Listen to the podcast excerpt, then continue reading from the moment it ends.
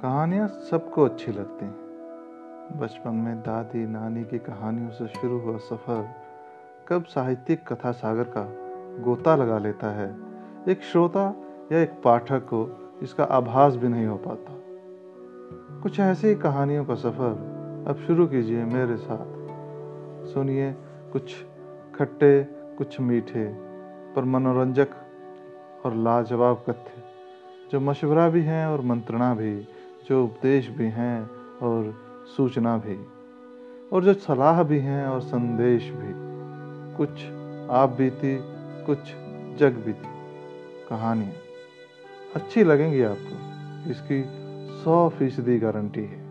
तो आइए लुत्फ उठाते हैं कहानियों के इस सफ़र का।